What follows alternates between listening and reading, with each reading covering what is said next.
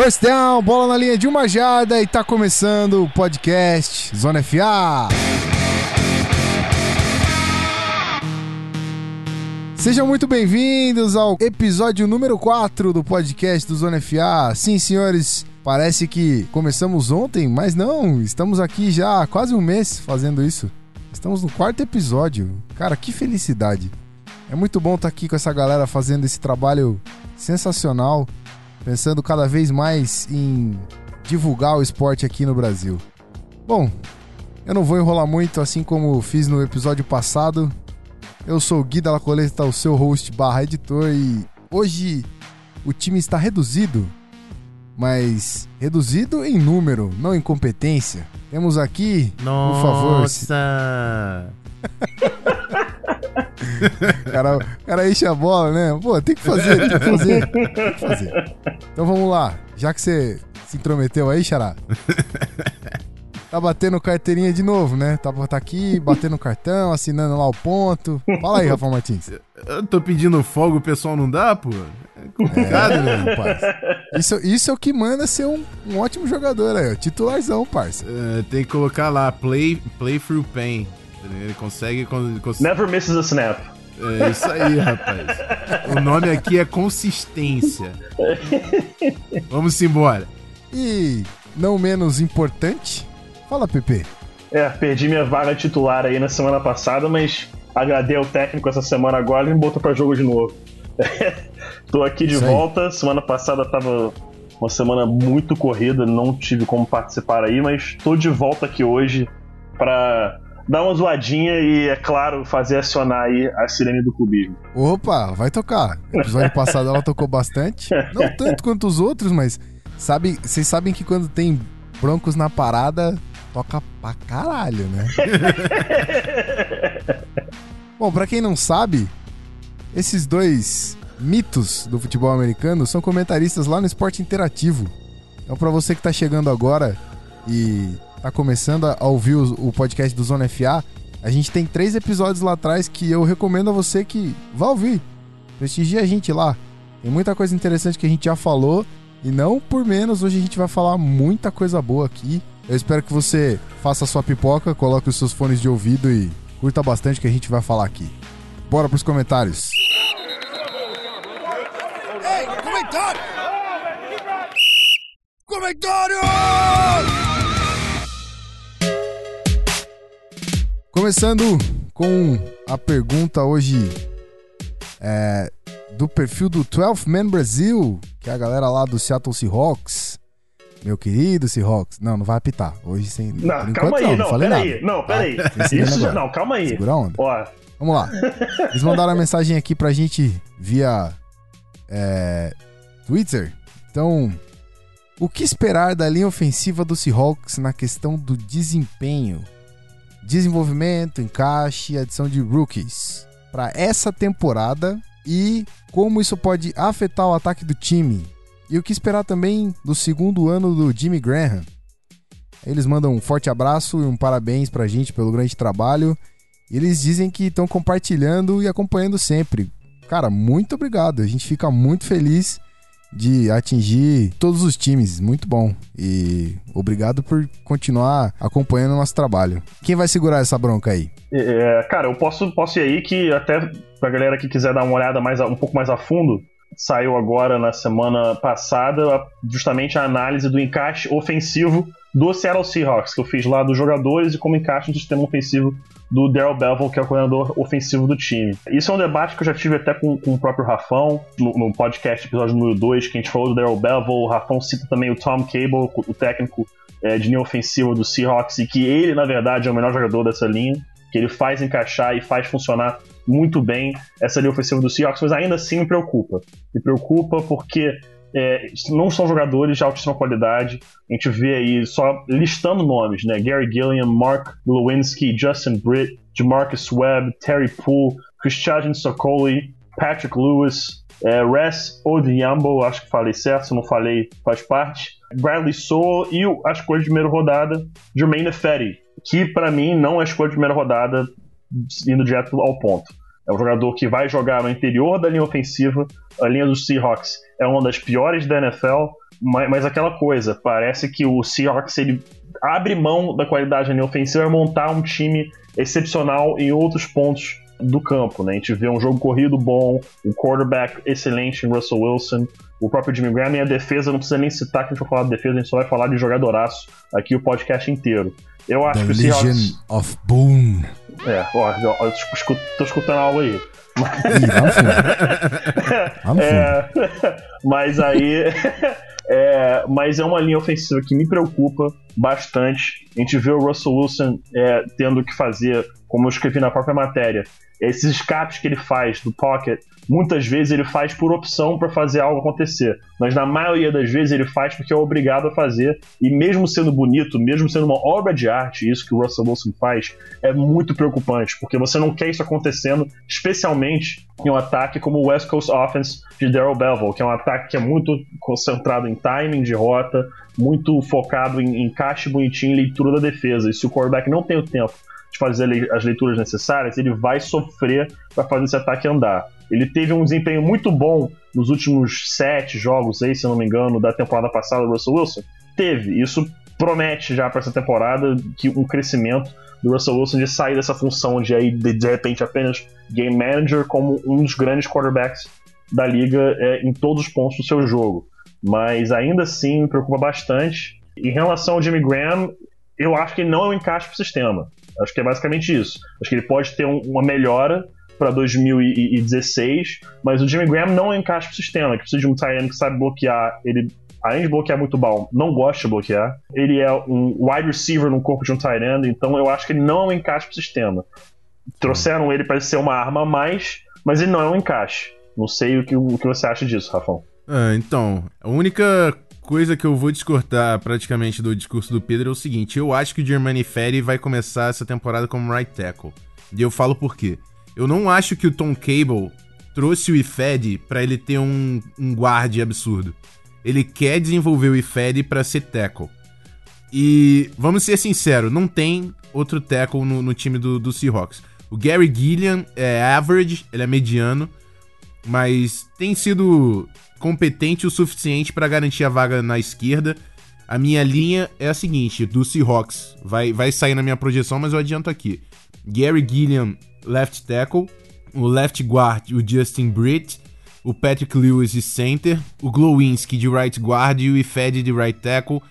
Coloca o calouro para aprender logo, vai, vai ter esse processo a partir de algum momento. Deixa ele aprender como right tackle, coloca o Tyrande ali para ajudar ele no início da carreira, mas deixa ele engrossar ali a pele, ficar cascudo para conseguir de repente ser o left tackle do futuro. O Seahawks precisa e muito de um left tackle acima da média. Sobre o Jimmy Graham, é exatamente isso que o Pedro falou. O Seahawks é um time que sempre foi mu- muito físico. A gente viu o Russell Wilson ganhando mais espaço e mais liderança é, no, no time do ano passado, não dependendo tanto do jogo corrido. Mas eu não acho que o Seahawks pode fugir dessa característica. Tem que manter ah, o, o- que seja o Thomas Rawls lá correndo muito com a bola. O Russell Wilson é muito bom no bootleg, no play action. Então precisa manter essa característica e para que isso seja é, possível, precisa de uma linha física e imponente. Então o Ifere precisa ser um cara que vai ditar o ritmo e ele tem todas as capacidades físicas para tal. Precisa da ajuda do Tom Cable para levar esse projeto à frente. Bom, é, como fã e não como analista técnico, porque eu tô passando longe disso, mas como fã do Seattle, eu acompanho desde 2012, mais ou menos, que foi quando eu conheci o futebol americano. Sempre me impressionou muito o bootleg do Russell Wilson. Que a princípio eu sempre achei muito bonito, eu sempre achei muito impressionante o que ele fazia com as pernas ali para se livrar da pressão. Só que eu concordo 100% com o Pedro que isso é muito perigoso, cara. Porque uma hora ele vai cansar, uma hora ele vai. é, ele não vai ter como escapar, isso pode ocasionar alguma lesão pra ele. Isso é muito perigoso pra franquia como um todo. Agora, observando a temporada passada, as minhas é, impressões como. De novo, não como analista, porque eu não sou isso. Mas como espectador, eu, eu sempre sinto que Seattle, a- o ataque de Seattle joga sem precisão. Joga sem certeza do que tá fazendo. Porque a linha ofensiva não oferece essa segurança pro, pro Russell Wilson. Parece que tudo tá em cima dele com uma responsabilidade enorme. Se ele não faz o bootleg para sair da pressão dos pass rushes, ele, ele acaba ou sofrendo fumble, ou tomando um sec muito forte, ou ele tem que parar a bola na linha de scrimmage, alguma coisa assim. Mas ele, ele, nunca. Não que ele não tenha certeza do que ele tá fazendo. Ele tem, mas ele, ele tá sempre sob muita pressão. Eu espero muito que o, que o Jermaine Ferry traga uma segurança maior, porque eu realmente percebi que o, o como bloqueador, o, o, Jimmy Graham não teve. Ele não faz. Eh, como o Rafa falou que ele não gosta de bloquear, percebe-se na cara dele que ele tem pouquíssima vontade de fazer isso. Sim. E para mim, ele foi usado como bloqueador. Ele não foi melhor que o, o que o Luck Wilson. Ele não encaixou. Eu, eu não vi ele. Eu esperava uhum. o Jimmy Graham do Saints. Quando anunciaram a, a, chegada dele no Seattle, eu pulei de alegria. Falei, pô, vamos ter um, um, um Tyrande decente. Não que o Luke Wilson não, não seja bom. É, temos Tyrands bons, mas. É, o Graham era não... outro nível, né? Exatamente. Uhum. Ele, ele viria. Assim, quando anunciou, eu senti aquele alívio. Eu falei, caramba, se tivéssemos o Jimmy Graham é, do Saints em carne e osso, seria outro ataque. Mas ele não teve um fit bom no sistema, cara. Ele não encaixou. E aí ele passou o ano jogando, não vou dizer mal-humorado, né? Porque eu não sei, mas ele passou o ano jogando, parece que com pouca vontade. Foi usado basicamente como bloqueador. Luke Wilson foi muito mais efetivo do que ele sendo Tyrande. Então, Gui, eu só vou aproveitar a sua fala para explicar até um conceito pro pessoal de casa que pode até, é, assim como você, confundir uma coisa só você falou que gostava muito do bootleg. Eu quero diferenciar uhum. bootleg de scramble. Boa. Bootleg Opa. é quando o, o desenho da jogada pede que o Russell Wilson, no caso, faça uma, uma corrida, uma saída planejada do pocket pro lado direito ou esquerdo. Por exemplo, ele pode fazer um play action na esquerda, ele finge que dá a bola pro running back na esquerda, pega esse, essa bola para ele, sai pela direita e aí tem uma visibilidade do campo todo, normalmente só pelo lado direito, porque o passe pro lado esquerdo seria insano. Uhum. Mas o scramble é o improviso que o Russell Wilson também faz muito. Que é quando você tem no desenho de uma jogada o Russell Wilson dentro do pocket, o pocket não aguenta e o Russell Wilson tem que achar um caminho. Ele pode até sair pela lateral, mas não era para ele sair. O scramble é o improviso de fugir dos defensores. O bootleg ele é uma uma saída desenhada, entende? Tem essa é diferenciação. intencional. Exatamente, é intencional que ele vá pro lado e a, e a linha ofensiva dele vai trabalhar para que ele tenha espaço pro lado que ele tem que ir. É só essa diferenciação. Outra coisa que eu queria citar, tem muita gente que vai achar que o Jamarcus Webb seria o right tackle e o Ifed de right guard, colocando o Glowinski no banco, que foi quem eu elegi como right guard. O Jamarcus Webb foi terrível no Bears, no Vikings ele teve uma passagem que ele nem entrou como titular. E ele foi extremamente mediano no Raiders. É uma contratação que eu não entendi do Seahawks. Se você espera alguma coisa do Jamarcus Webb, você tem que ver um pouquinho dos jogos que ele já jogou, porque ele é muito ruim. Eu não sei o que, que o Seahawks viu nele para trazer. O Tom Cable sabe mais de linha ofensiva que eu, mas eu também joguei um pouquinho na posição. Eu sei do que eu tô falando. Não, não entendi essa contratação do, do Seattle Seahawks. Mas aí é aquela coisa, o Seahawks parece que o plano deles é fazer uma linha ruim. Porque o Russell, é, assim. É estranho, é estranho. É, é estranho, porque você vê jogadores que, na verdade, o porte físico deles pode impressionar, mas em termos de habilidade, eles não sabem jogar a posição. E não importa. Eu vou perguntar e você vai falar, eu tenho certeza dessa resposta. Linha ofensiva ganha o quê? Ganha jogo. Ganha jogo. E se você vai ver essa linha ofensiva do Seahawks, ela é péssima. E o Jermaine Ferry, eu entendo esse raciocínio e faz muito sentido mesmo, né? Dele ir pra right, de começar com right tackle. Mas eu não vejo o Jermaine Ferry com as habilidades necessárias para ser um tackle na NFL. Ainda mais agora, com essa mudança da NFL para jogar em muito shotgun, essa questão do blind side não existe mais basicamente, se a gente for falar dessa forma.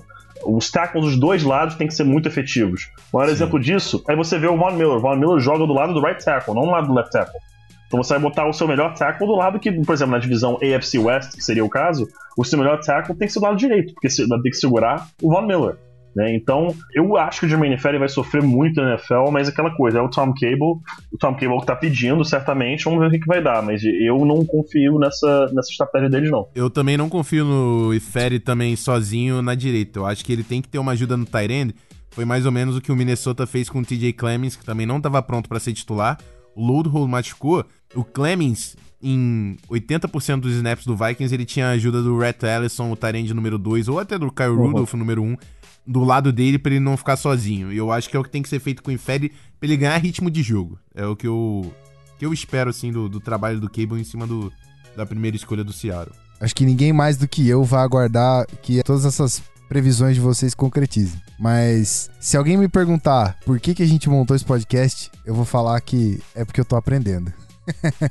Cara, muito bom saber que, tipo, óbvio, eu não, eu não sou, como eu falei, vou repetir mais uma vez, antes que tenha algum haterzinho aí, né? Já sabe. Mas eu não sou analista, cara. Eu não sou analista e não fazia ideia da diferença entre Scramble e Bootleg. Muito legal aprender.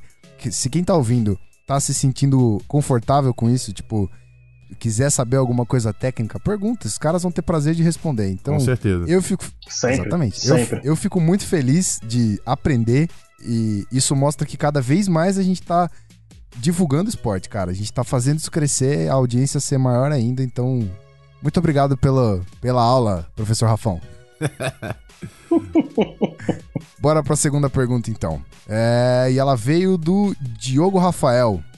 Fala galera, tudo tranquilo? Gostaria de saber o que vocês acham da offensive line, principalmente do lado direito e do corpo de linebackers do Giants para essa temporada e quais as expectativas de vocês. Manda essa aí, Rafão. Bom, então, eu esperava que o Giants é, tivesse sido mais ativo, fosse mais ativo na off-season em relação à linha ofensiva. Ele fala do lado direito porque no lado esquerdo a gente tem é, praticamente a linha formada. A gente tem o, o center, o Weston Richburg, é o melhor jogador da linha. Left guard, o Justin Pugh, que como guard se achou na NFL. E o left tackle, o Eric Flowers, que é o grande projeto do New York Giants, foi escolha de primeira rodada. Não foi bem, foi um dos piores tackles, na verdade, no ano passado, mas ganhando ritmo de jogo pode evoluir. É muito novo e tem também capacidade físicas para tal continua o, o projeto do Giants ali no lado esquerdo. No lado direito, começa a ficar shady, começa a ficar complicado. uh, o, o, right guard vai ser o John Jerry, por tempo de casa e porque mostrou competência o suficiente. Eu acho que ele pode ser um bom guard se tiver um bom right tackle acompanhando. Coisa que o Giants não tem. Não tem um bom right tackle. Marshall Newhouse, o provável titular, é um bom reserva. No máximo, ele é um bom reserva, porque nem isso talvez ele seja. Ele não deveria estar ali. Outras opções são o Byron Stingley e o Bob Hart, que podem lutar, lutar pela posição, mas também são reservas da NFL, não, não tem capacidade de ser titular. Marshall Newhouse é, toma essa posição de right tackle, continua como um tackle é, jogando, ele já tem uma experiência como titular na NFL mas eu espero que o Giants seja um pouco ativo nessa ainda na free agency e traga mais ajuda para essa linha ofensiva, principalmente para a posição de right tackle, que precisa e muito de reforço para a temporada que vem. Ele perguntou também no corpo de linebackers. Eu vou dar a minha previsão de titulares. Eu acredito que é, Devon Kennard, que é o, o melhor jogador da unidade, seja o titular no strong side. Keenan Robson chegou para ser um bom titular no meio. E o JT Thomas continua revezando com Jonathan Casillas. É uma linha competente, não é uma linha excepcional. BJ Goodson, capitão da melhor defesa do ano passado de Clemson, chegou pelo draft. Pode competir pela vaga no meio e de repente até possibilitando o Giants de fazer uma linha de três com o Kennard, o Goodson de middle linebacker e o Keenan Robson que chegou para jogar no weak side. Pode ser interessante, é uma briga que vai acontecer no camp e vai, vai ser bem legal de se acompanhar até a temporada da NFL. A gente faz aqui são projeções, assim como a minha série que eu faço lá no nosso portal, são projeções que a gente faz nossa lógica a partir de experiência de casa ou até de contrato.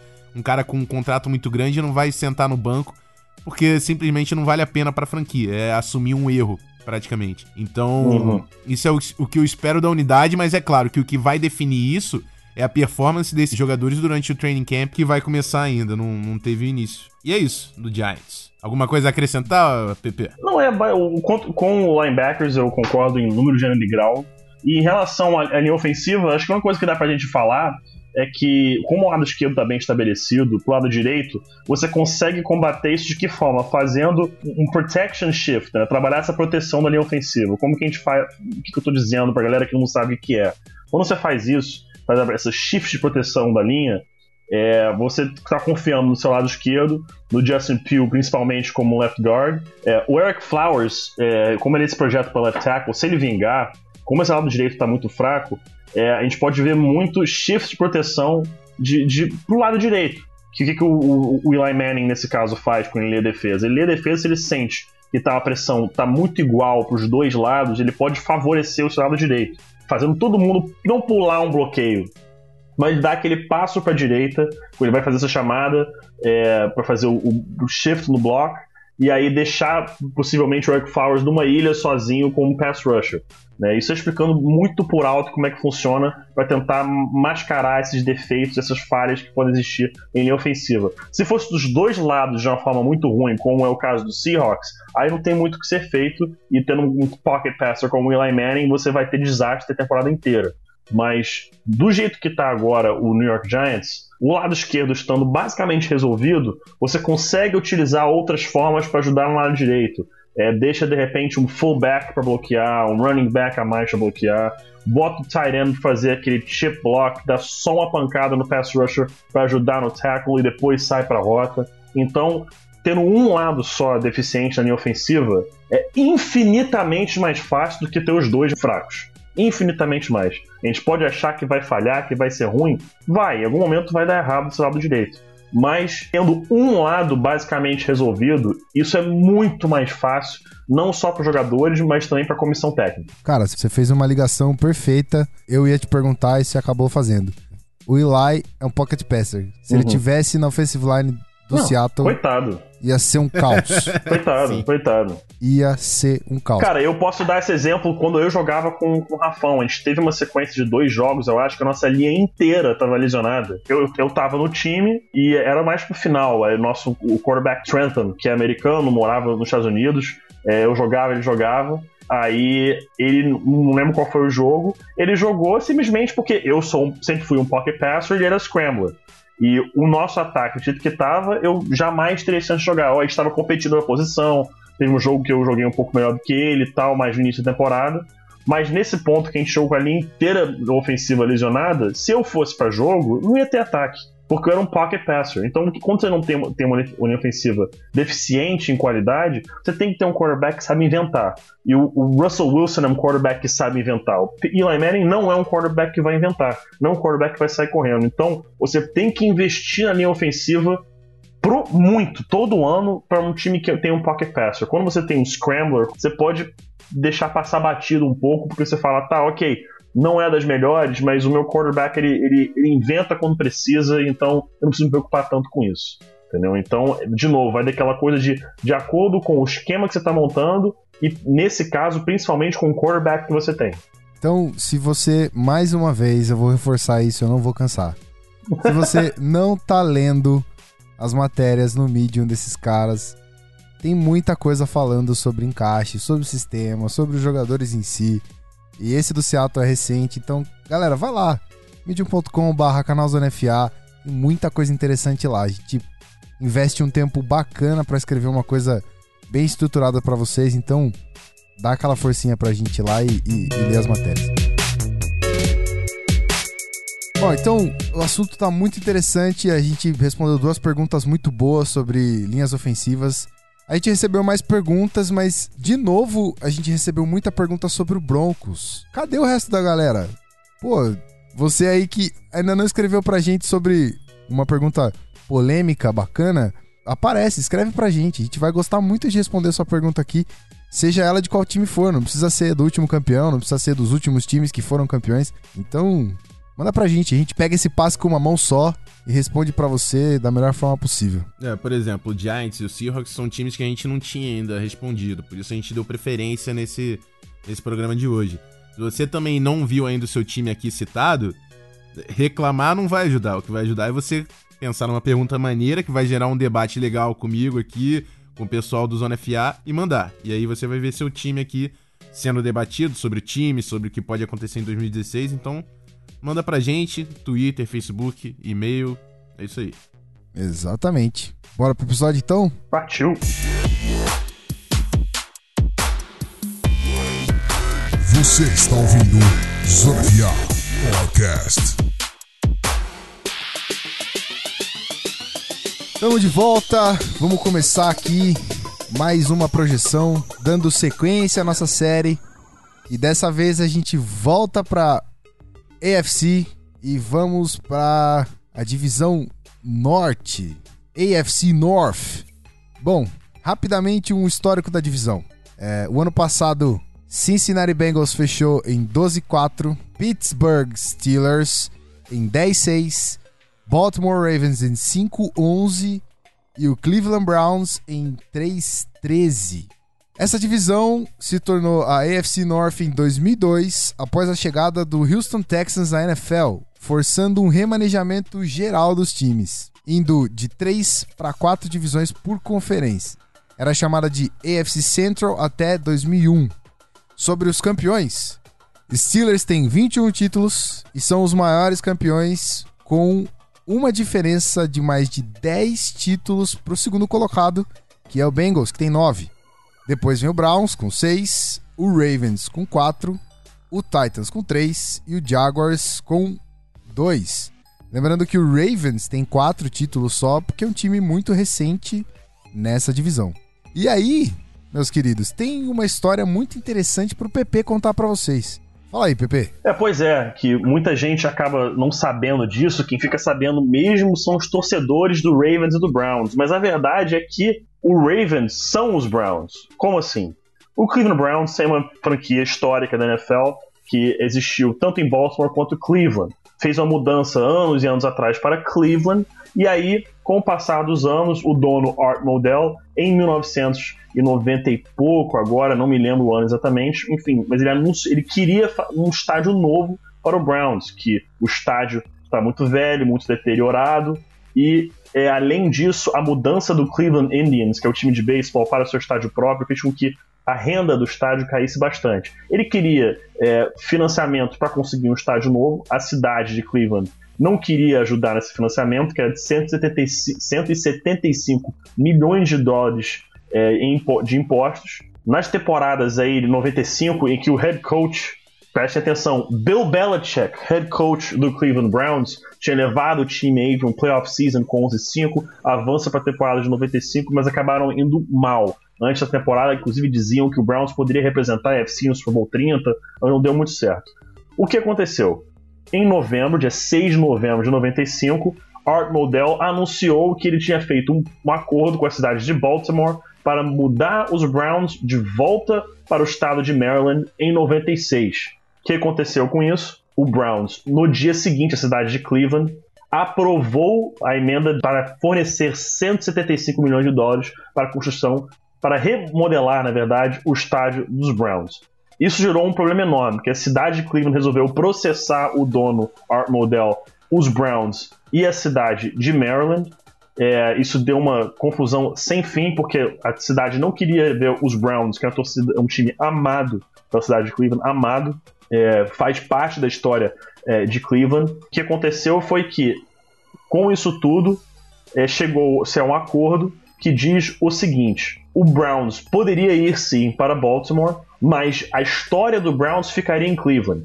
Né? O time que fosse para Baltimore teria que adotar um novo nome, novas cores e começar uma história do zero. Porém, os jogadores do time eram jogadores do Browns. Então, para você ter uma ideia de como isso seria, caso essa troca não tivesse acontecido, o Ray Lewis teria sido jogador do Cleveland Browns.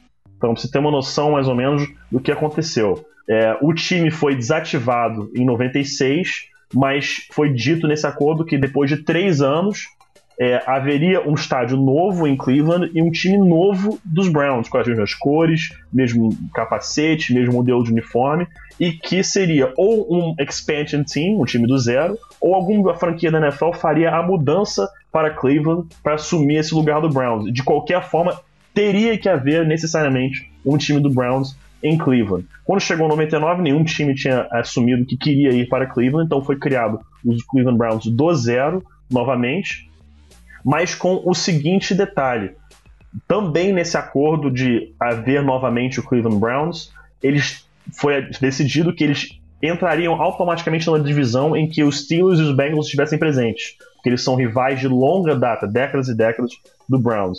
Então, quando chegou 99, o Browns entrou na AFC Central, da onde eles já faziam parte, mas acabou se tornando Ravens, e essa divisão passou a contar com Steelers, Bengals, Ravens e na época ainda o Titans e Jaguars e agora o Browns, seis times. Então, aí quando chegou em 2002 só que o Houston Texans entrou na liga e saiu de três divisões, a Central se quebrou, é, as outras divisões também se remanejaram, o próprio Seahawks, que era um time da AFC, passou a ser um time da NFC, e aí virou AFC North, em que o Steelers, Bengals, Browns e o Ravens, que também, para quem agora já está sabendo, ex-Browns, ficou na divisão. Então a gente vê que é uma divisão com uma rivalidade, assim, provavelmente a divisão das top uma ou duas divisões aí é, de rixa entre os times, né? Acho que dá para debater aí com, o, com a NFC North também, que o Rafão sabe bem que o ódio é bem potente por lá, não?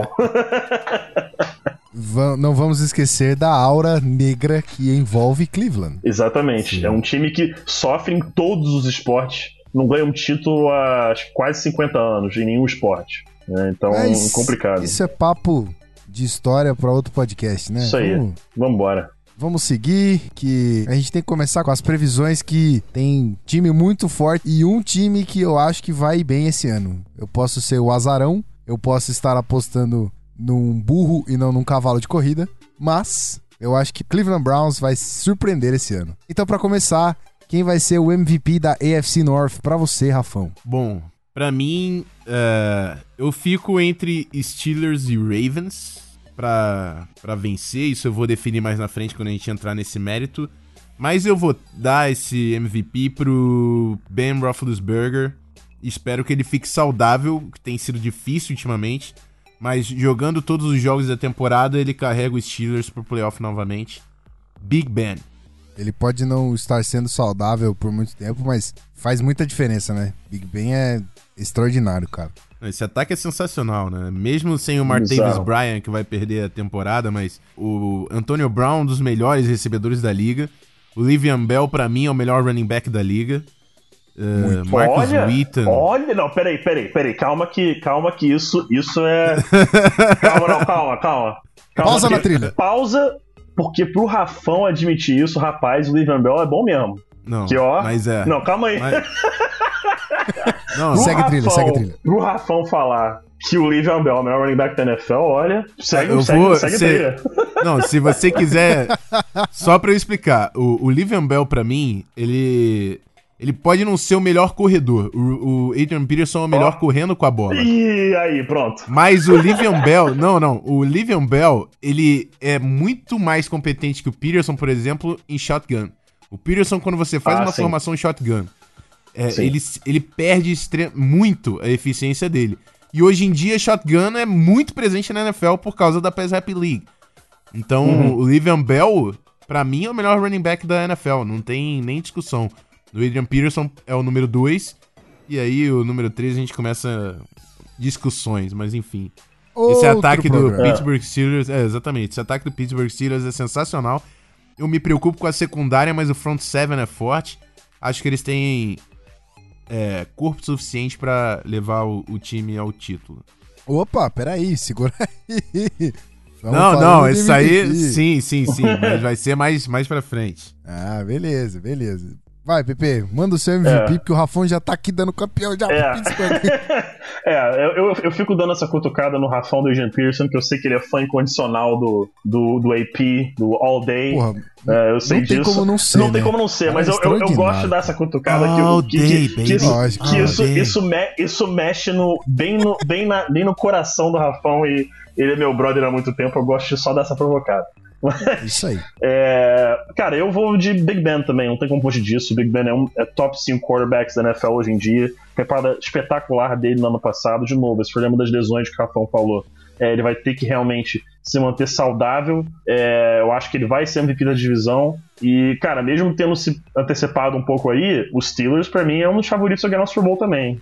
Não é muito longe disso, não. Mas e o Bengals? O Bengals não veio forte pra caramba durante Cara, a temporada passada? Veio, mas não é nada contra o torcedor do Bengals, é porque, cara, é, é, o, é o Bengals. Tipo, tem toda essa coisa de que é a franquia que vai chegar na hora, você sabe que vai perder. Eu fiz o jogo com o Luiz Felipe Freitas, dos Steelers e dos Bengals nos playoffs.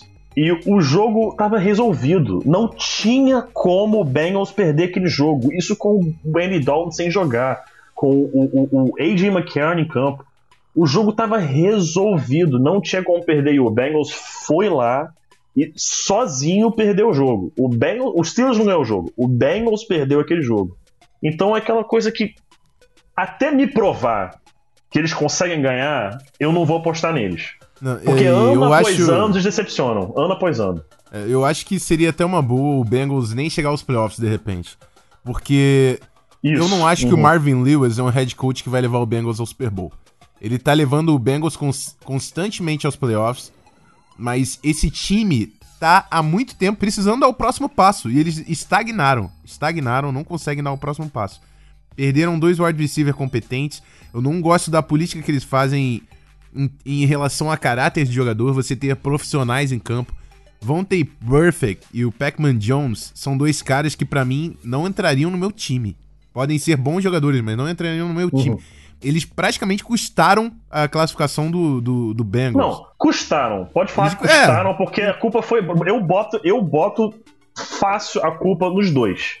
Fácil. É, são bons, Fácil. mas não são jogadores que podem estar num time vencedor. Né? É a minha concepção de esporte e que eu carrego também no futebol americano. Então, uhum. acho que é bom que o Bengals não chegue aos playoffs e, o, e Cincinnati parta para um outro projeto. Marvin Lewis, é, desculpa aos familiares do Marvin Lewis, mas seja demitido e um outro head coach tome a posição e consiga, de repente, dar um próximo passo com, com o Bengals. Cara, sabe qual pra mim foi o erro deles? Deixar o Hugh Jackson sair daquela porta. Para mim, Sim. demite o, o, Marvin Lewis e já coloca de cara o Hugh Jackson, como Perfeito. o Buccaneers fez com o Dirk Cutter. O, pô, a defesa era fraca, o, o Lovie Smith, depois que ele levou o Bears ao, ao, Super Bowl, não fez basicamente mais nada na NFL, e o Dirk Cutter O, o, que o, o, o, James Winston fez na temporada foi incrível. Então eles falaram: não vou perder esse cara por causa de um técnico que tem nome e não tá fazendo quase nada tem algum tempo. Então demitiram o Love Smith e botaram o Dirk. Pra mim, tinha que ter mandado embora o, Marvin Lewis e colocado o Hugh Jackson como head coach. Que o que o ataque de, de, de Cincinnati fez nessa temporada foi surreal. E é mérito do Hugh Jackson, que pegou as peças e movimentou de uma forma inacreditável essa temporada. Assina embaixo, assina embaixo. Bom, então você, torcedor do Bengals, que chegou agora e não sabe é, quem a gente gostaria de ver dentro do Cincinnati para treinar o seu time num futuro próximo, corre lá no episódio 2 do Zona FA e ouve a nossa projeção de head coaches. Bom, dando sequência aqui, agora eu preciso saber quem é o rookie da divisão. Eu não sei se houveram muitas movimentações, confesso que não acompanhei muito essa divisão específico, mas teve uma muito importante aí, que de novo eu vou falar que vai dar Browns. Mentira. Mas teve uma muito importante aí que pode ser o rookie dessa divisão. E aí, Rafão, quem vai ser o rookie of the division? Então, o Pedro tava falando de Hugh Jackson, né? É, e o Hugh Jackson assume o Cleveland Browns com um quarterback que foi calor ofensivo do ano o RG3 chega na divisão e para mim vai ser o rookie dessa divisão. É, além do que, os outros times não, não adicionaram é, novatos que eu acredito que vão impactar tanto assim na, na, defesa, na, no time titular, desculpa. Tem o Tyler Boyd, que eu, que eu lembre de cabeça o Tyler Boyd, o Kenneth Dixon no Ravens, mas as, as posições de skill position, as posições de defesa mais. É, que ficam em maior evidência não, não tão. não vieram com playmakers. E o RG3 é o jogador que tá chegando na divisão com maior potencial de ser playmaker. Pode dar errado, machucar e todo mundo vê que, pô, acabou o RG3? Pode. Mas ele tem um potencial de ser playmaker absurdo na mão do Rio Jackson. E eu vou botar o meu voto de confiança aí no menino Robert Griffin. Então, só fazer uma pergunta rapidinha aqui. O ano passado, eu, no Fantasy, me dei muito bem com Gary Barnage. né? Naquela inconstância de quarterback com Johnny Football jogando. Quem era o outro quarterback mesmo? É, Josh McCown. Josh McCown Josh tá. McCown entrando, então. E, e ele foi muito bem, ele fez muito ponto pra mim no Fantasy. Óbvio que ele, um jogador só não pode impactar no time, mas será que com a combinação RG3 e Gary Barnage tem uma faísca aí no, no Cleveland Browns? É, en- então, a projeção de titulares do Cleveland Browns já tá lá no Medium, só pra fazer um jabazinho na matéria que eu joguei lá. Enfim. Opa! Além do. é, o Gary Barnage é o principal alvo desse ataque. O RG3 vai sim utilizar muito ele. Se não utilizar, vai se dar muito mal, porque ele é o cara com o maior potencial ali de playmaker. O- a primeira escolha do Browns foi um wide receiver, o Corey Coleman, que é para muitos era o melhor wide receiver, pra mim não era o melhor wide receiver, mas era o mais explosivo na, na classe. Acho que tem muito potencial para ser explorado ali nesse ataque novo do Cleveland Browns que está sendo montado. E o Duke Johnson, que é um, um- um jogador que muita gente não fala, running back, líder em é, all-purpose yards, né? Tanto de retorno, recebendo e correndo do Miami Hurricanes. Começou na temporada passada dividindo ah, as carregadas com a Isaiah Crowell. E esse ano acho que tende a evoluir e tomar um pouco mais eh, de espaço como running back do Cleveland Browns. São jogadores que eu gosto muito. A única dúvida maior do Cleveland Browns fica em cima da linha ofensiva, que perdeu o Alex Mack e o Mitchell Schwartz. São dois dos melhores jogadores de linha ofensiva da NFL. Vai fa- fazer muita falta pro Cleveland Browns. Mas em skill positions eles estão muito bem servidos. O RG3 tem uma companhia underrated, né? Que não é muito midiática, não são jogadores que fazem o nome do, do cara que vai colocar lá na matéria, mas que tem muito talento envolvido ali nesse time. Tá certo. Fui além, fui além, fui além. Você fez o que eu esperava. In Cleveland, we trust. tá certo. Bom, é, brincadeiras à parte, não sei, eu tenho um carinho muito especial por Cleveland. Eu também tenho. Cara, mas- é, um time que acho que tem o carinho de todos, exceto seus rivais, né? Acho que é mais ou o menos Baltimore isso. Ravens. É, é, mais ou menos isso. Então vamos lá, Pepe. É, Rookie of the Division. cara, eu fico tentado a deixar com o RG3, mas eu não acho que ele vai jogar os 16 jogos. Não acho que ele vai jogar os 16 jogos. Acho que em algum momento eles vão optar por Josh McCown, até por Deus me livre Cody Kessler, mas é, eu não consigo ver o RG3 jogando esses 16 jogos. E para ser Rookie of the Division, ele vai ter que jogar os 16. Se ele jogar, é o RG3, certo? Se ele jogar, é o RG3. Mas ele não jogando, cara, não chegou ninguém assim de grande importância nessa divisão. Cara, eu vou. Sabe o que eu vou fazer? Eu vou me arriscar bonito aqui, mas a chance de rolar um hashtag empolgou é enorme. Mas eu vou, vou me arriscar e eu vou de Emmanuel Ogba. Emmanuel Ogba, porque eu acho que o Barquinhos Mingle não vai conseguir segurar essa titularidade. O Emmanuel Ogba, eu já tive esse debate com o Rafão antes. É, eu, eu gosto muito do Emmanuel Ogba, apesar de ser muito cru. E é, Emmanuel Ogba do Cleveland Browns, é, pra galera que não sabe. É, e eu acho que ele entra não como titular, mas ele pode jogar muito bem essa temporada, especificamente em, em passing downs, né, terceira descida. E eu só não dou pro Corey Coleman, porque o Corey Coleman é um jogador que está em fase de desenvolvimento, ele é muito cru, como o Rafael falou. Eu acho que a escolha dele foi perfeita, porque o Browns é um time que não vai ganhar agora. Não é um time que vai vencer essa temporada, na próxima, ou daqui a três anos. É um time que está se montando para daqui a 4, 5 anos, quem sabe. E o Corey Coleman, o teto dele dos wide receivers desse ano era o mais alto, mas ele não era o melhor. E o melhor era o Josh Doxson, que eu- o Rafão até é, é, concorda comigo nessa. É, a gente tem a mesma nota basicamente pro, pro Josh Doxson. Mas o Corey Coleman foi a escolha certa para quem tá pensando pro futuro. Eu não dou o Rookie of the Year para ele porque eu acho que é pedir muito de, do Corey Coleman no seu primeiro ano.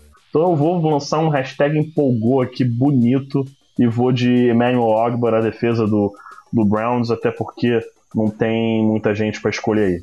Ou ele pode usar o Twitter e mandar um hashtag Lidete pra gente aqui no Zona FA. e tipo, joguei muito, parceiro. É, ué.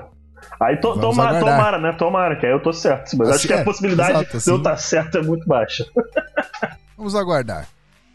Bom, na sequência aqui, já que falamos dos jogadores, agora eu preciso saber quem é que vai ser o técnico dessa divisão. Head Coach of the Year. Fala, Pepe. É, head Coach of the Year, Marvin Lewis não. Acho que o John Harbaugh, o Ravens está meio termo aí, tem que se encontrar também não. Eu ficaria entre é, o Mike Tomlin e o Hugh Jackson, mas eu acho que acaba ganhando é, o Hugh Jackson pelo seguinte.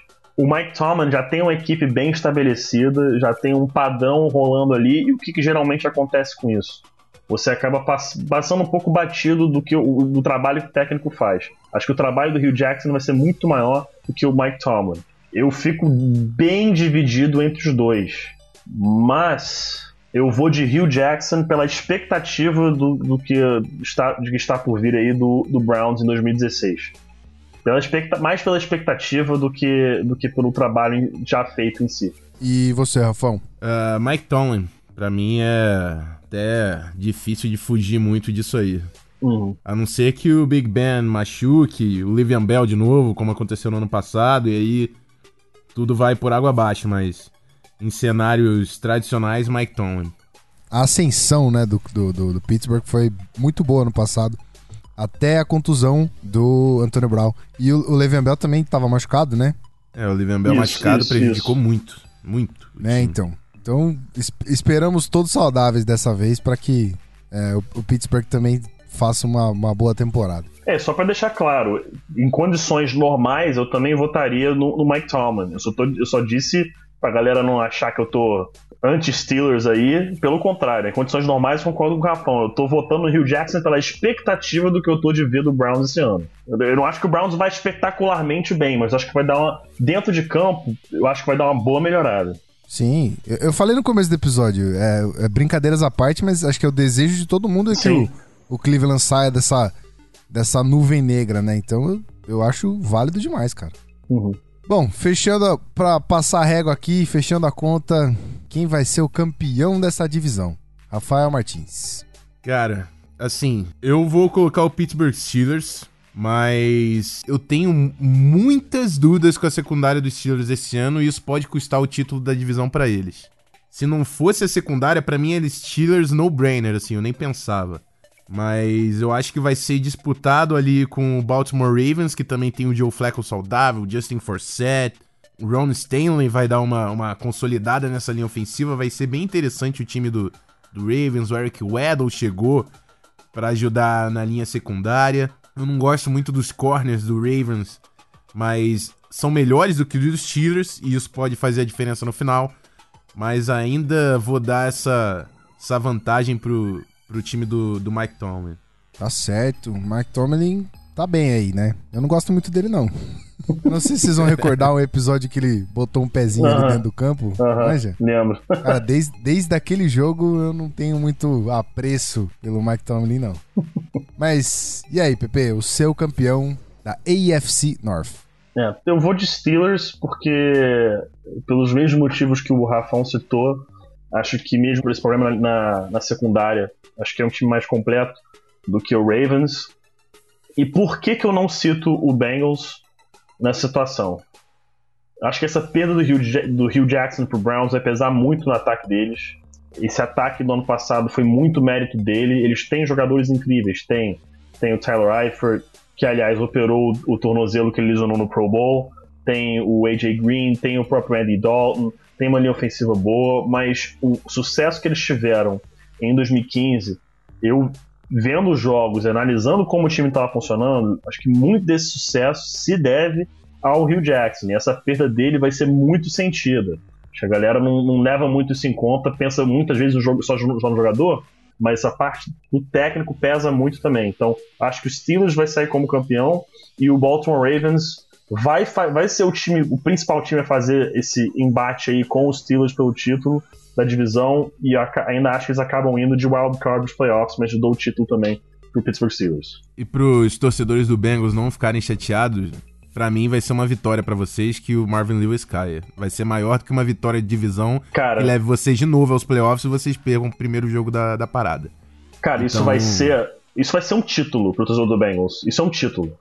Eu, eu, eu consideraria um título. E como para mim foi o Broncos demitir o John Fox, é um título. Literalmente. Assim, não preciso nem dar como exemplo. Para mim, o Rafão sabe, o pessoal que eu conhecia sabe, eu sempre odiei o John Fox como head coach do Broncos. Eu queria ele fora o quanto antes. Quando ele foi demitido, eu comemorei como se fosse título. No fim das contas, pode estiver saindo do clubismo aí que tá rolando mesmo. No fim das contas, o Broncos acabou sendo campeão do Super Bowl. Porque foi, mudou de um time passivo, como eram os times do John Fox, para um time agressivo, como é o time atual. E acabou conseguindo chegar ao, ao máximo do esporte. Então, eu concordo com o Rafão. A demissão do Marvin Lewis pro torcedor do Bengals seria a melhor coisa possível para todo mundo naquela franquia. Sabe por que, que eu não vou tocar a sirene do clubismo? Porque é, você foi exímio nesse exemplo, cara. O, o, o Broncos tomou 40 e ela vai pedrada do Seattle naquela, a 8, eu lembro como se fosse ontem e me dói ainda. Então, e, e... cara, é tipo assim, com a estrela que é o Peyton Manning, que fez machucado, jogando pouco, dividindo ali a sua titularidade com o Osweiler, fazer o que o time fez só com uma troca de, de comando, cara, é, é, é realmente comemorar o título quando um cara desse cai fora. Uhum. Perfeito ponto, cara. Eu acho que pra mim é o exemplo mais recente e mais claro do que uma mudança na comissão técnica pode fazer pro seu time. Você está ouvindo Zona Podcast. Estamos de volta aqui mais uma vez nesse episódio número 4 e agora a gente vai começar o debate da semana. E por mais que a gente já tenha falado de draft no primeiro episódio, hoje a gente vai falar sobre a história. Se você aí que assim como eu é muito curioso sobre a história da liga, tem muita coisa interessante que já aconteceu durante todos esses anos. É, esses dois mestres que estão aqui comigo hoje vão dar muitos fatos interessantes e a gente vai citar aqui para vocês quais foram as piores escolhas da história da NFL que já aconteceram nos drafts. Mas a gente tá falando de muito tempo atrás aí. Você ouvinte que tá acompanhando a gente até agora vai ouvir muito nome conhecido e vai entender o porquê que as escolhas subsequentes não foram tão boas. Então, é, eu vou começar pelo PP porque eu sei que tem muito nome aí para ele falar. PP, fala pra gente quem é a pior escolha da NFL todos esses anos de draft. Cara, tem as mais tradicionais que eu não vou citar agora.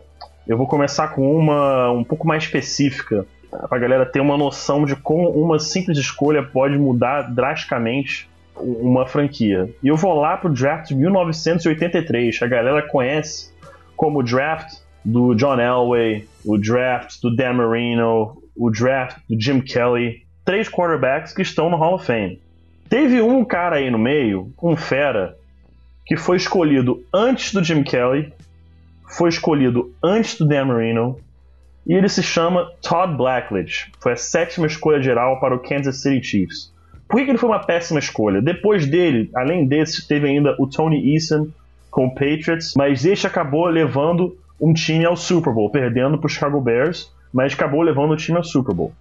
É, Ken O'Brien pro Jets também não foi um jogador fantástico? Não, não foi, mas chegou ao Pro Bowl, então ele teve um ano ou outro aí razoável.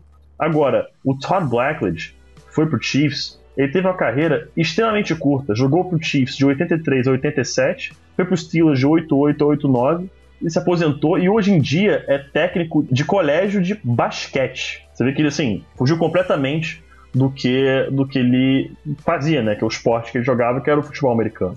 E essa é uma escolha que assim se manteve durante muitos anos atrapalhando o Chiefs, porque de 80, o Chiefs é um time com dois títulos de Super Bowl, mas antes dessa época, de lá para cá, o Chiefs sofreu para encontrar um time estável. Acabou correndo atrás aí do Joe Montana mais pro final de sua carreira, encontrou o Trent Green, mas também não obteve sucesso. Acabou passando aí pelo próprio Matt Castle, passando agora hoje pelo Alex Smith. Ok, o Blackledge não jogaria até hoje, óbvio que não.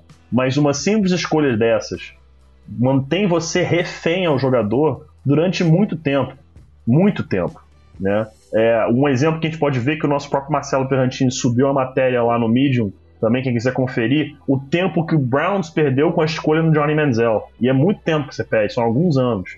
E se você comparar com os jogadores que foram depois dele, especificamente o Jim Kelly e o Dan Marino, você vê que, ele, que o, o Chiefs abriu mão de dois potenciais jogadores que poderiam trazer um título. Os dois não venceram, ok. O Marino foi para um Super Bowl e perdeu. O Kelly foi para quatro Super Bowls seguidos e perdeu os quatro mas são jogadores que estão no Hall of Fame e que de repente em outra franquia poderiam acabar vencendo. Nunca se sabe. Essa brincadeira do e se e se que a gente está fazendo aqui agora muda muita coisa. Né? O próprio John Elway nesse draft foi escolhido pelo Colts e tocado por, Broncos. E se tivesse ficado no Colts, o Colts teria tido sucesso? Chegaria no Super Bowl? O Broncos, como é que faria? Seria um time hoje que foi para o seu terceiro título? O próprio Chiefs teria passaria à frente como um dos maiores times da história é, da NFL em termos de título de Super Bowl, a gente nunca sabe, a gente fica aqui especulando. E foi um draft com muito jogador bom que saiu depois do Todd Blackledge. Bruce Matthews, jogador de Hall of Fame pro Houston Oilers.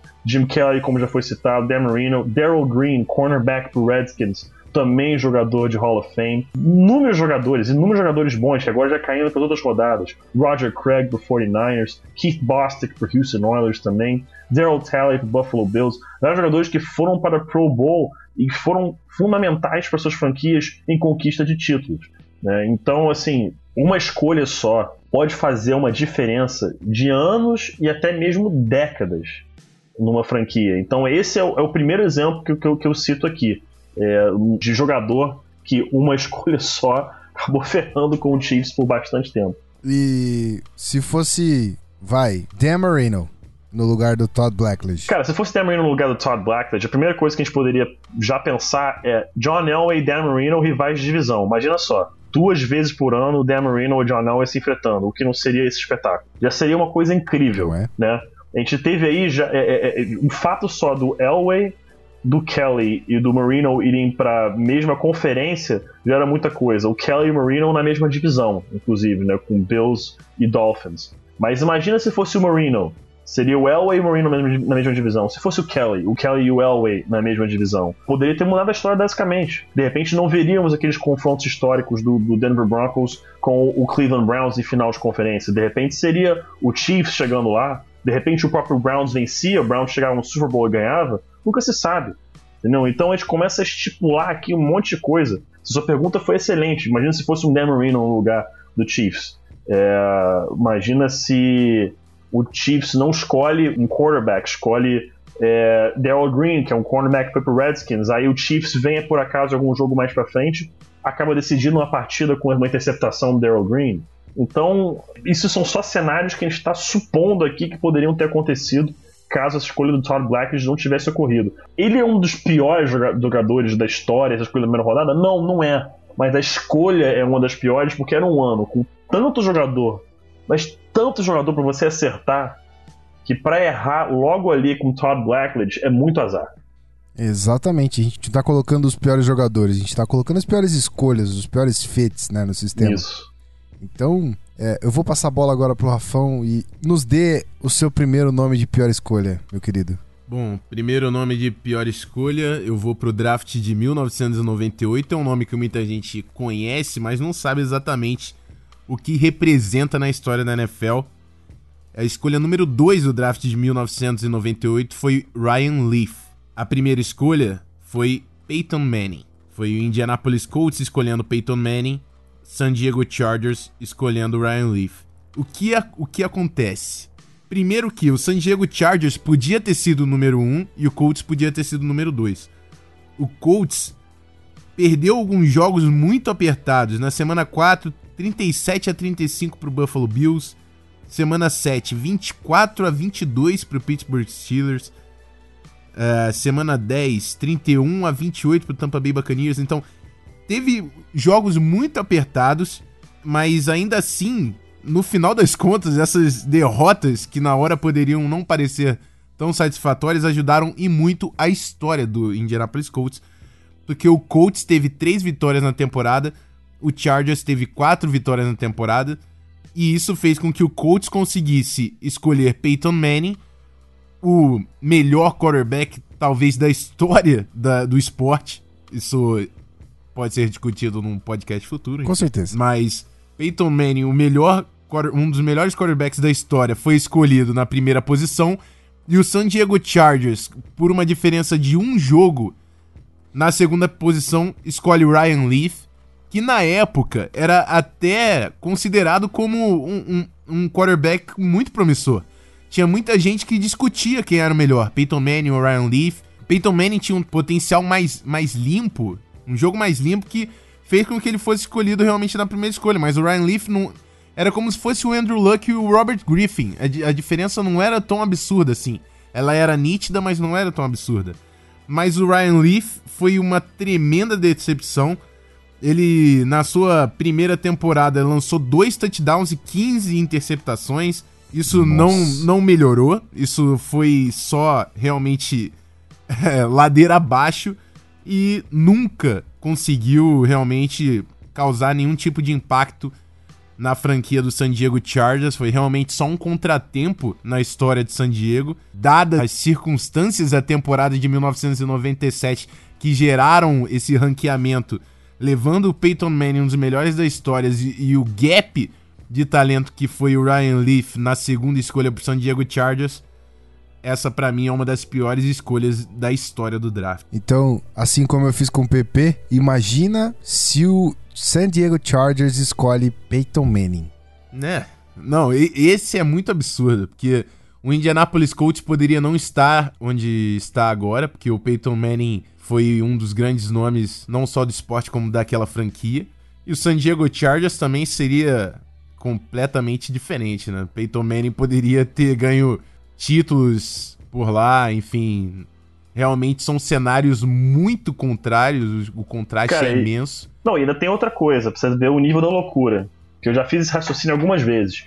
Se o Peyton Manning vai pro Chargers, o Chargers em 2004 não tem a primeira escolha geral e não pega o Eli Manning que foi trocado pro Giants. De repente, o próprio Raiders tá com a primeira escolha e pode escolher o Eli Manning. Guarda esse Raiders em 2004 que eu ainda vou chegar, ainda vou voltar para lá. O outro fato, se o Peyton Manning vai pro Chargers, e ele tem esse problema dele da lesão e ele tem que ir para algum time para jogar os últimos anos, você acha que ele vai pro Broncos? Mas nem a pau que ele vai pro Broncos. Então esse título dele agora, você acha que seria com o Broncos? Não seria.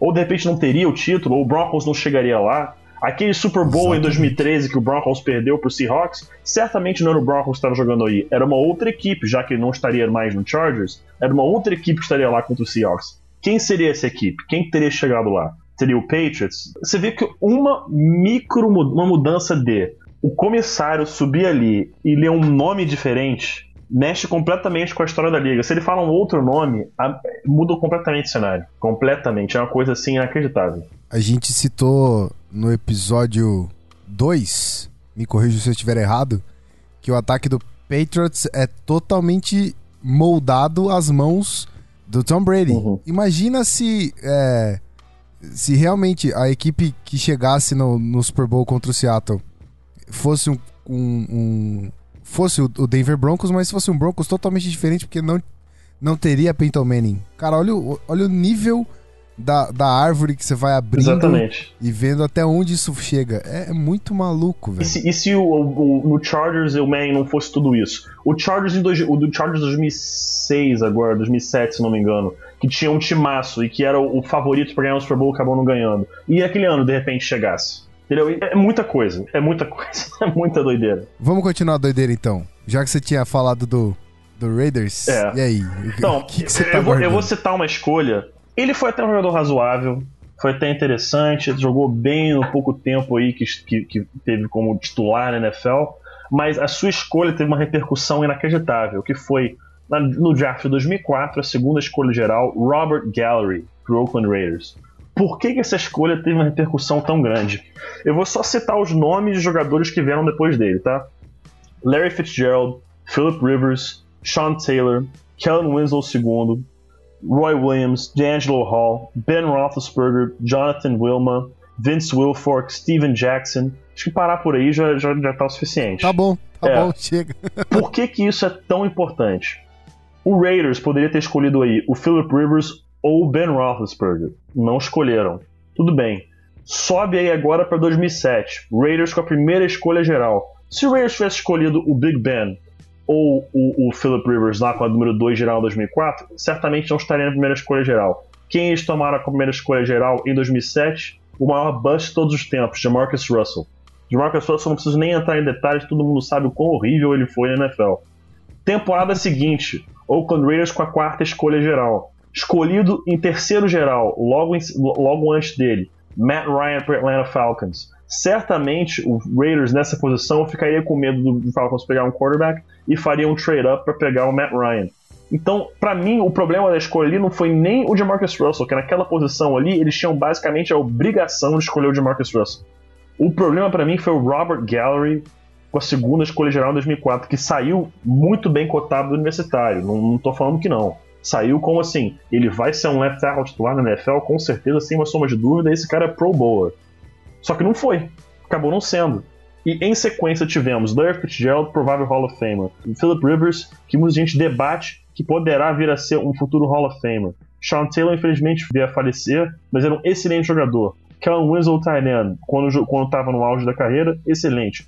Big Ben, jogador de Hall of Fame com o Pittsburgh Steelers. Então, para mim, a péssima escolha não é o Jamarcus Russell. Porque o Jamarcus Russell, você tem a obrigação, se o time não tem quarterback. Se você não escolhe um quarterback ali, ok, mais pra frente acabaria sendo a escolha correta, mas ali na hora, você acha que o técnico manteria o emprego dele pra temporada seguinte? Se ele não escolhe ali o Jamarcus Russell? Óbvio que não.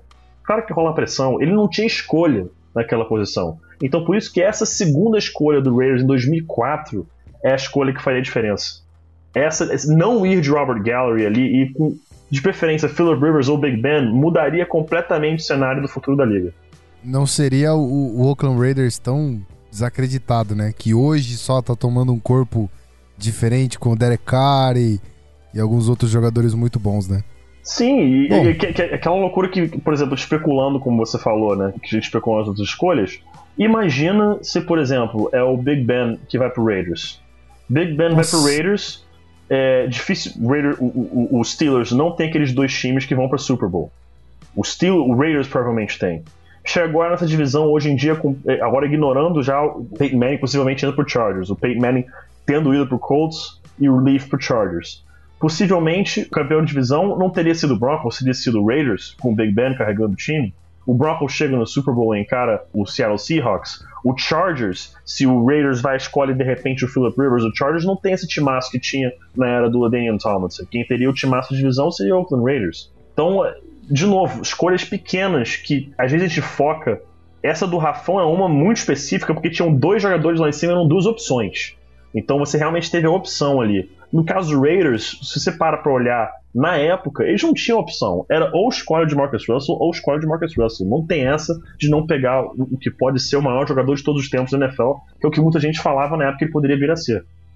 Então, essas piores escolhas, basicamente forçadas, às vezes elas é consequência de escolhas anteriores. Por isso que várias vezes você tem que ser muito correto na sua escolha e de repente não ir atrás daquele cara que é boom or bust. Ele é um cara assim que ele pode não vir a ser que é uma super estrela, mas ele é uma certeza de ser um titular bom. Por isso que você tem que ter total cuidado e atenção na escolha dos jogadores, porque uma escolha pequena pode desencadear um Jamarcus Russell da vida. Pois é. E aí, Rafão, para fechar o cenário de piores escolhas, então, Quem é vou, seu segundo nome? Eu vou fechar com um cenário de piores escolhas, mas isso não, não tem a ver tanto com o jogador. Foi um. Realmente foi uma fatalidade que aconteceu. Vou falar aqui do Ernie Davis, running back, campeão universitário com o Syracuse Orange, o primeiro negro a ganhar o troféu do o Heisman Trophy, que é o melhor jogador universitário.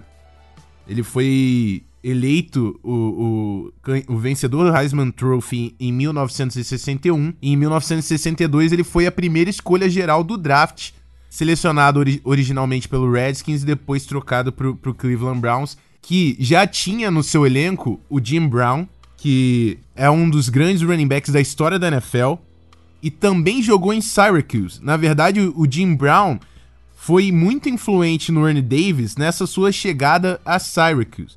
Inclu o Ernie Davis chegou em Syracuse e usou a 44 praticamente dada para ele pelo técnico para ser o novo Jim, Jim, Brown. É uma história muito relevante porque depois do Ernie Davis também veio Floyd Little, que o Pedro Pinto conhece muito bem com certeza, running back Hall of Famer do Denver Broncos, também usando a 44 no Syracuse. É uma, era uma escola de running backs que estava sendo formada. Ernie Davis não foi um bust. Na verdade, ele foi um bust, mas não foi culpa dele. O que aconteceu é que depois que ele foi draftado, descobriram que ele tinha leuquimia, ele não pôde entrar em campo pelo Cleveland Browns, isso foi extremamente frustrante para o jogador e morreu aos 23 anos em 1963, é, um ano depois de ter sido selecionado pelo Cleveland Browns. Uma das piores escolhas em termos de produção, mas é um nome que está marcado na história de futebol americano e uma história muito, muito interessante, muito bonita de se acompanhar. O Ernie Davis foi assunto de um filme lançado em 2008 que se chama The Express. A gente vai colocar no post anexado um linkzinho para o pessoal poder identificar, que é um filme bem interessante. Você acompanha um pouco da história do, do Ernie Davis, o primeiro negro a ganhar o Heisman Trophy, sua chegada na NFL é um dos meus filmes é, favoritos de futebol americano. Eu achava que era uma boa oportunidade de citar o nome dele aqui no debate de hoje.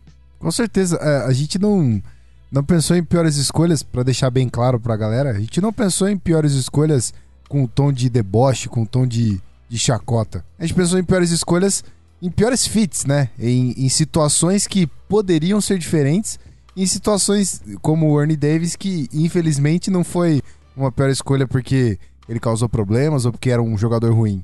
E sim porque ele teve uma, uma infelicidade de descobrir uma doença que infelizmente veio a, a, a, trazer o óbito.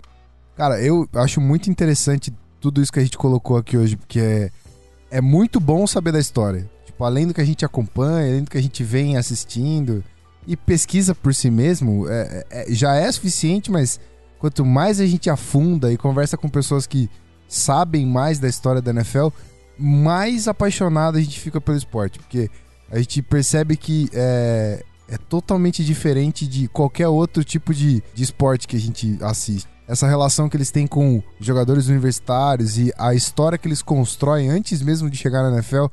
O exemplo do Jamarcus Russell. O próprio PP disse que ele, ele foi cotado a ser um grande quarterback e não foi nada, mas o Oakland não sabia disso. Ninguém teria como saber. Então, é história, cara. É esse envolvimento total com com a, a, paixão pelo esporte desde moleque, desde o tempo de faculdade, até chegar a ser um sucesso ou ser um fracasso na liga.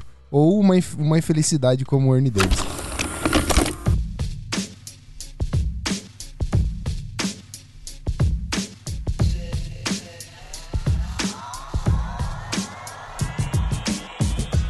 Bom, é isso aí, galera. Mais uma vez, muito obrigado a você que acompanha o podcast do Zona FA até o final. Eu sei que você é um, é um cara bacana que tá aí com seus fones de ouvido relaxando e escutando essa galera falar um monte de coisa bacana.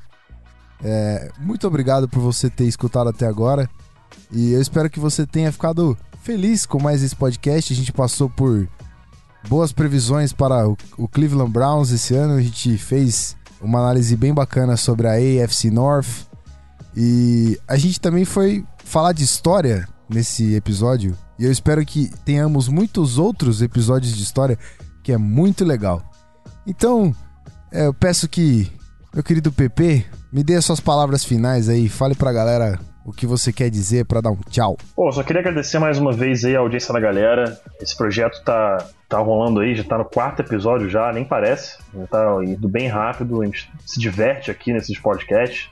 Demais. Não é apenas passar informação pra galera e gerar debate, isso aqui é o que a gente iria debater entre a gente, assim, se a gente senta, abre uma breja aí e toma uns Danone e, e vai bater papo americano, esse é o papo que a gente tem, entendeu? Esse é o papo que a gente vai ter e a gente tá trazendo esse papo para vocês aqui no, no, no podcast Zona FA. Entendeu? Então, mais uma vez, agradecer vocês aí e, de novo, o que o Gui sempre fala. Galera, mandem perguntas assim, aquela pergunta que eu vou ter que, entendeu?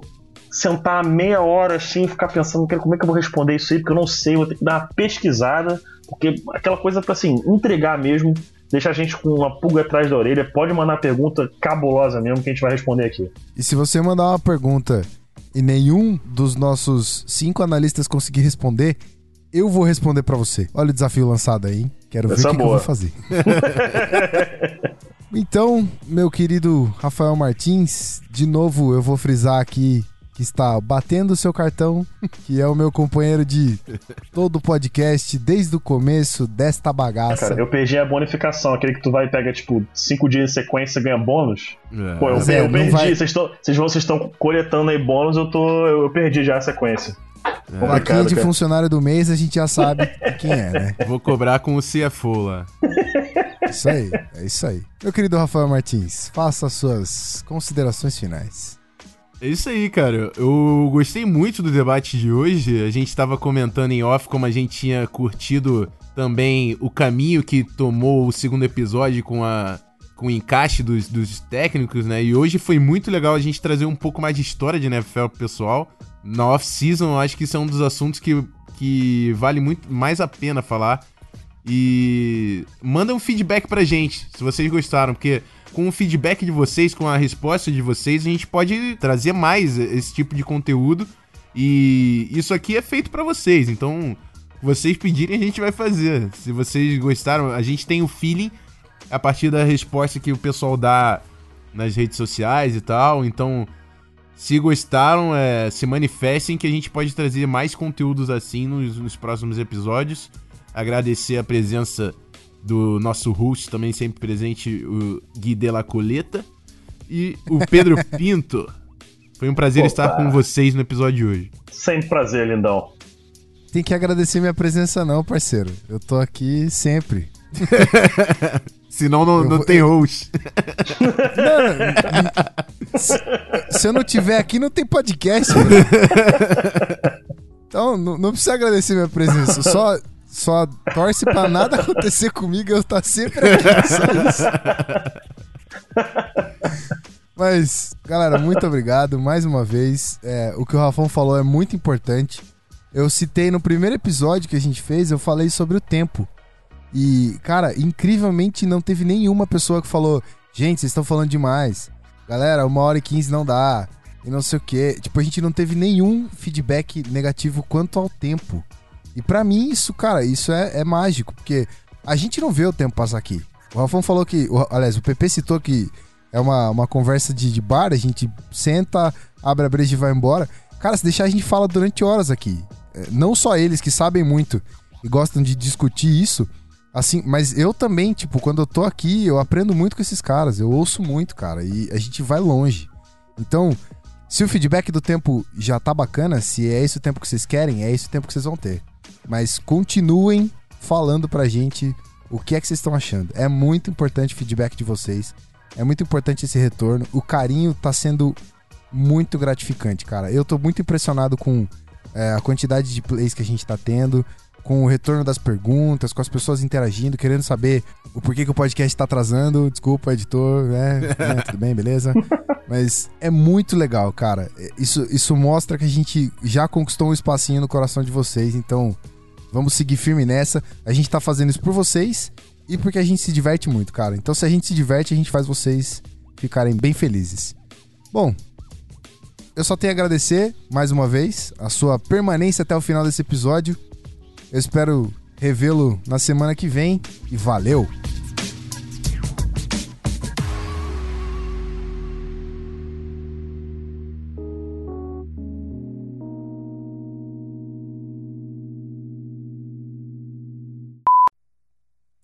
Esqueci como é que eu ia falar. Ah, inferno. Não ri não, filha da puta.